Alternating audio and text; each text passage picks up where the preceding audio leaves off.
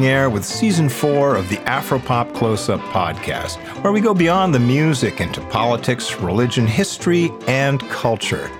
Today, we're traveling through the looking glass to Brazil, where, just as in the United States, a right wing government is now in power. Brazil's President Jair Bolsonaro rose to office by being crude and outrageous, while also appealing to so called family values. But we'll hear why the parallels with the US and Donald Trump should probably stop there.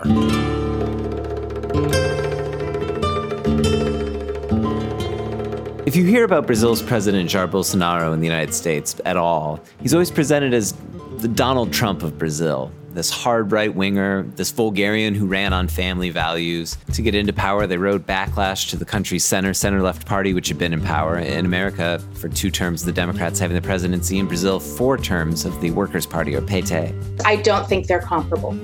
I think okay. they're only comparable in terms of the fact that corporate interests supported both of them and that they used similar social media um, weaknesses to get elected. But there you're talking about a soft military dictatorship coming back. I don't think that's the same because our president is mostly the military industrial complex views him with a great deal of suspicion. Pretty much there's this parade of people who are from the US military leadership who keep on resigning or getting fired. Like they don't, they're not able to work with him for various reasons. Um, Bolsonaro, meanwhile, is like the dictatorship was great. Um, he relies on a lot of rhetoric that is very much Cold War, anti communist rhetoric. I don't think they're comparable.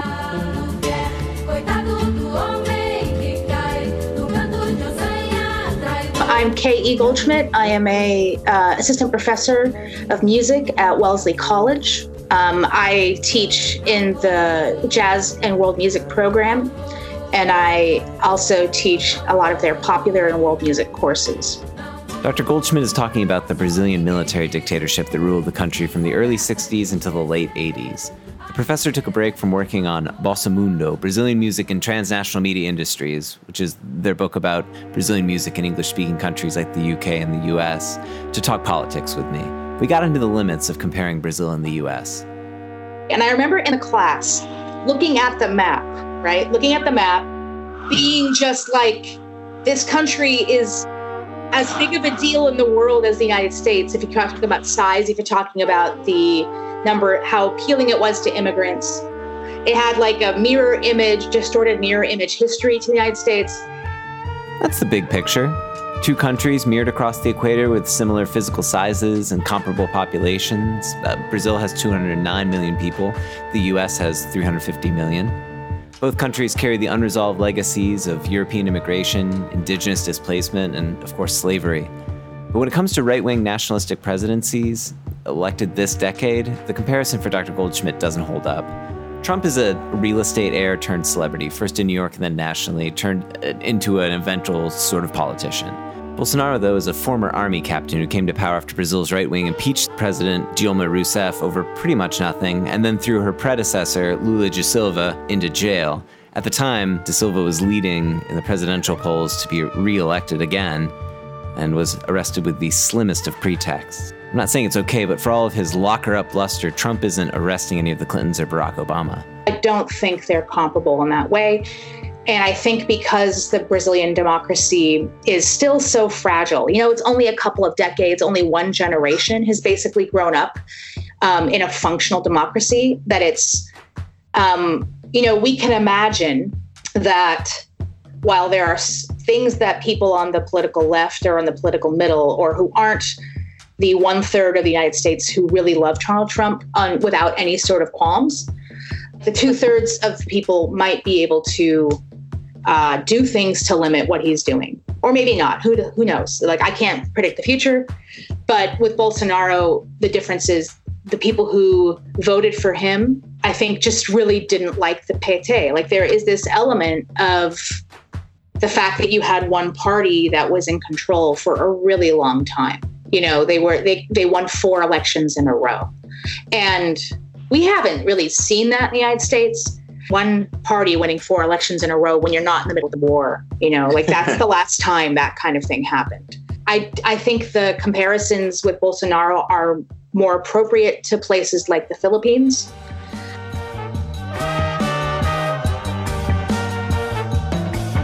On this Afropop close up, we talk with Dr. Goldschmidt and a few Brazilian guests about Bolsonaro. Who are his targets? How did he rise to power? Because even though every country is different, Bolsonaro does feel like he's part of a trend of reactionary politicians. There is this wave in Europe, in North America, and unfortunately here in Brazil too.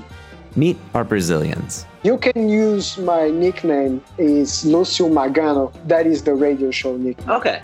You want to talk about mirror images? Lucio runs, of all things, a public radio show about music from Africa called Radio Africa. We hit it off right away and got to talking over Skype. I in the Afropop office in New York and Lucio at home in Bahia. He knows what he's talking about. Right now, I'm finishing a PhD in political science um, from UCLA. And now I'm finishing my dissertation while I'm also trying to do some jobs and I have this job with the radio show uh, that focuses exclusively in African music. We have this radio show that goes like weekly, uh, every Thursday, 9 p.m. Um, Brazil time. But since January, we have uh, an online radio station that we play African music 24 hours. And we are starting to record some podcasts with local artists, uh, activists talking about um, their music, their activities, and how it's related to the whole African legacy that we have in Brazil and in Bahia. And Lucio isn't the only one who sees Bolsonaro as part of a trend. I believe this is a general phenomenon. Okay, I don't believe this is only Brazilian. The scary thing is that I feel like Brazil is is being taken as the laboratory of of this new way of of dealing with uh, society. My name is Sergio Krakowski and I'm a pandeiro player. I'm from Rio de Janeiro. I've been playing for 23 years, 24 years now. It's mostly pandeiro. So pandeiro, for those that don't know, it's the Brazilian tambourine. And in Brazil, it's a huge symbol of Brazilian music. It's really a core instrument for samba, which is pretty much our national identity in terms of uh, music. And uh, my formation comes from choro music, and it's a very important genre in Brazil, and and it's pretty much also like the grandfather of samba. I first saw Sergio perform a few years ago at Le Poisson Rouge in New York. I, I, don't know how it was all wired, but he was using his pandeiro, which is a very traditional instrument made of wood and animal skin and jangling metal, to control these electronic loops and a video on a video screen that was being projected. It, it was wild. Pandeiro, it turns out, is but one of his pursuits. I just told you about my musical background, but I am a mathematician. I did School of Math being a pandeiro player already, professional pandeiro player, I did School of Math and I did masters in pure math. So it was completely like theoretical math, not unrelated to any practical thing.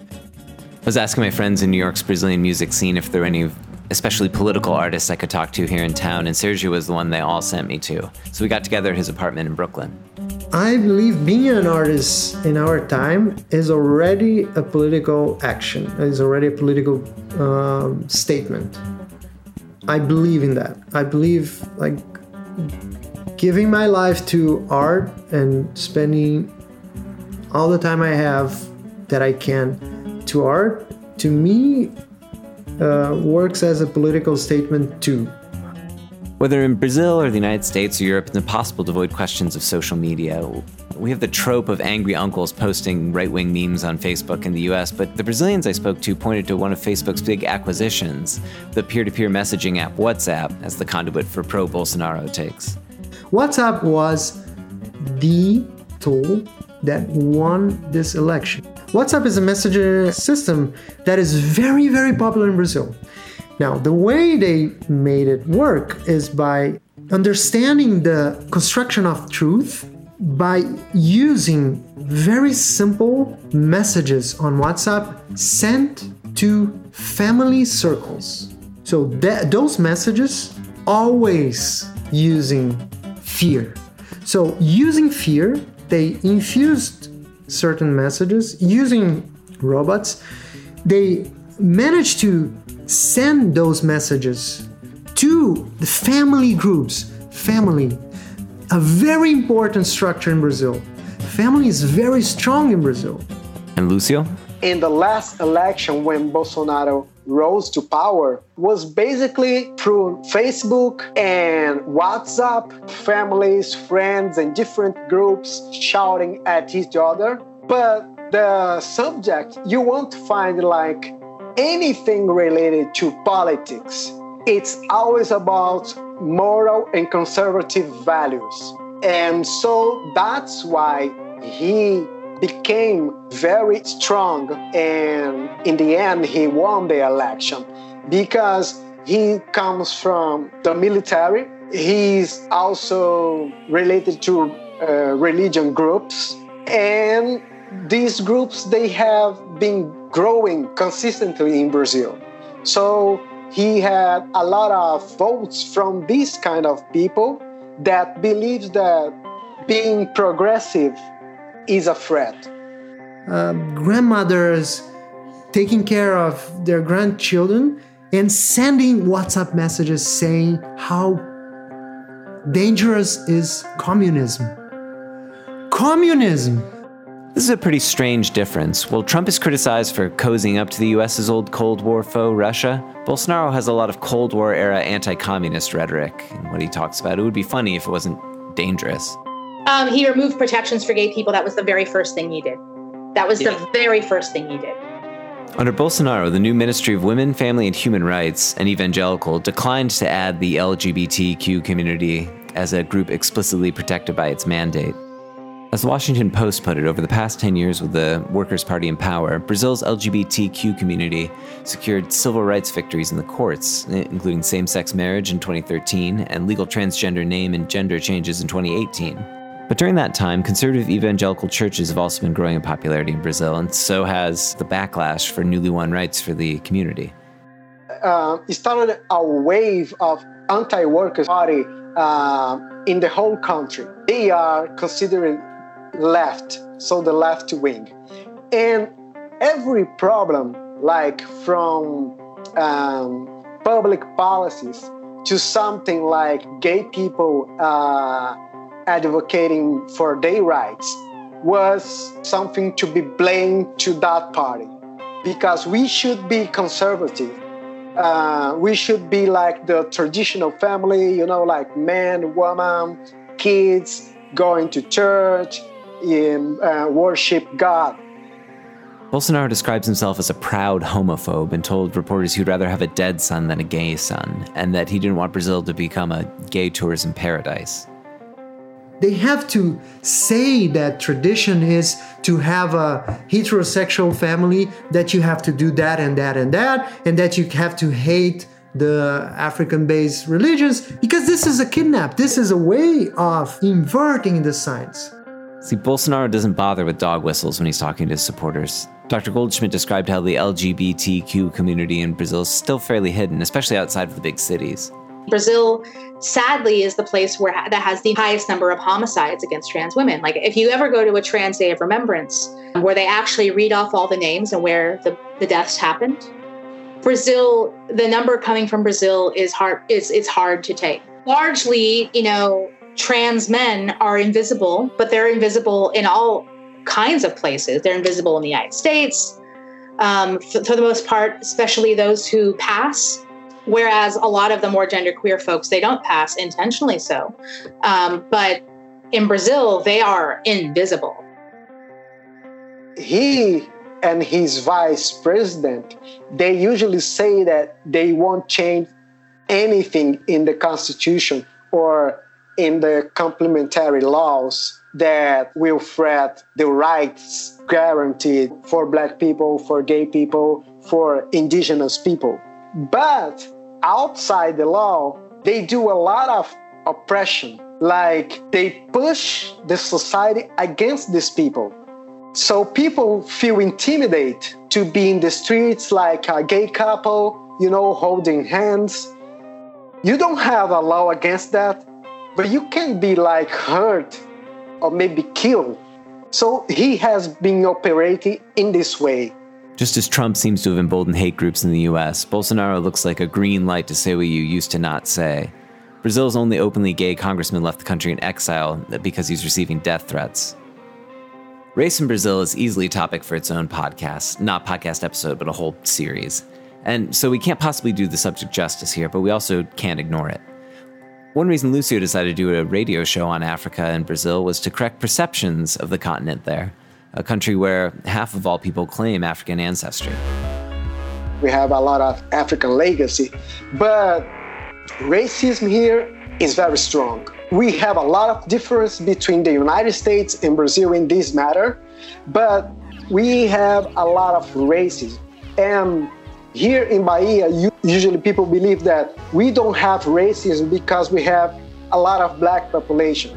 But racism here is very sophisticated because white people, since they are minority, they have to make the racism very, very subtle. And right now with this government, this situation, it's very, very threatening to all the advance we made in the last years because people are feeling like just like in the US with Trump feeling very free to talk against blacks, gay people and other groups in society. He's attacked marginalized communities, the opposition party, and also education. Bolsonaro cut $1.5 billion of Brazil's education budget, a third of the discretionary funding for Brazilian universities. In April, Bolsonaro tweeted that he was considered withdrawing government funding for philosophy and sociology. You know, he's he's taking apart social sciences. He's attacking the sciences. You know, you're talking about some of the best universities in Latin America have some of the strongest social science departments in the world. Like Universidade de Sao Paulo is like legendary. And they have like really strong sociology, anthropology. Like they're they're amazing and he's talking about just ending science.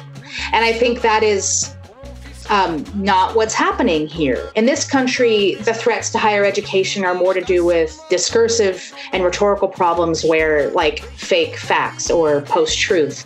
You don't have the president saying no more science. You don't actually have that kind of top down assertion of power. You don't have students throwing chairs or attacking their professors before elections. You don't have the military threatening professors right before the election saying that they are distributing propaganda. I mean, it is really, it's worse. And these are the concrete ways that it's worse. And, you know, he's also losing some of his support. And that's the conflicted feeling of hope that actually feels the most familiar to me. Maybe he's screwing all this up and his own incompetence will keep him from doing all the terrible stuff he claims to want to do. Because he's very limited. Very, very, very limited he only has been proving that he's totally lost. Even he confessed publicly two times, saying like, you know, I wasn't prepared. I, I wasn't born to be a president. I was born to be a military. So how about the people that voted to him? It's like you are on an airplane and then the pilot call you and say, hey people, you are doing this flight but I wasn't born to be here in this position. and you say, what? And yeah, he's kind of a joke. The more educated people, we don't take him serious. But he has secretaries for environment and education. They have two guys, they are very aggressive and make the, the Bolsonaro agenda happen. So Right now, we are very concerned about the Amazon. We are very concerned about the future of education because those two guys, they are good in doing what Bolsonaro wants. But to continue doing this, they believe Bolsonaro keeps some stability. Until now, is not happening. Bolsonaro might just be a figurehead, but he has advisors who know what they're doing. His bluster may eventually get in the way of them achieving their goals, but as Sergio worries, it may also give them the cover that they need. Scandal is the thing. You can only call attention through scandal.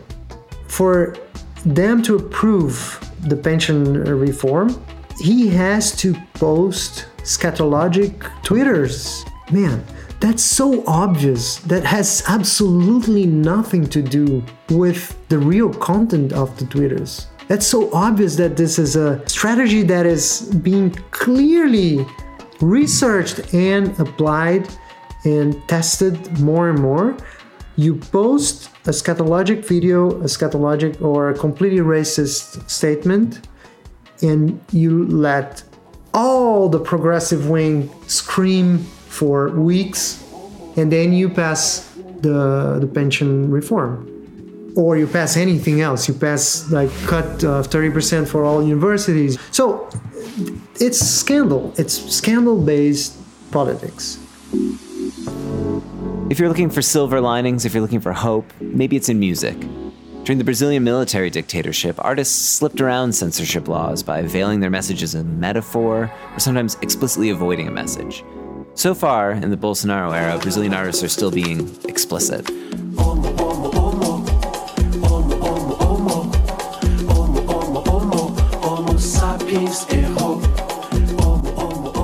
You to check out a song called Etérea, E T E uh, accent R E A. It's a song. It's by one of the top hip hop MCs from Brazil. Um, watch the video, watch the documentary about the video with the subtitles on. It's a celebration of queerness in Brazil and he's a straight rapper from Sao Paulo and he is he put out a house track. When I saw that, it felt like my heart was going to explode. I'm feeling really heartened by the fact that so many people are horrified by what's happening to their gay friends and how scared everybody is. That is a type of allyship you don't see as much coming from say hip hop musicians in the United States. So that that carries some tremendous meaning for folks like myself. I have a lot of artists that I follow them on Instagram because of the radio show and also my personal account. And on the contrary, they have been very, very oppressive and very, very discriminating against people. So I would tell you that until now, we don't have censorship. This is the moment, and we need to resist. Despite everything that is going on, we need to resist, and arts like in the past, is one of the ways to make people get the message, to gather people together, and also do politics through arts. And so I would tell you that until this moment, it's censorship.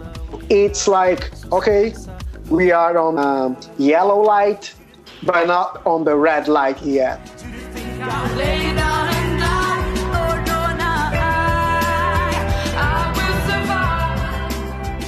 This Afropop close up was made possible by a grant from the National Endowment for the Arts. But to keep this series going, we need your support. Visit Afropop.org to make a donation. Every dollar counts. For Afropop Worldwide, I'm Banning Eyre.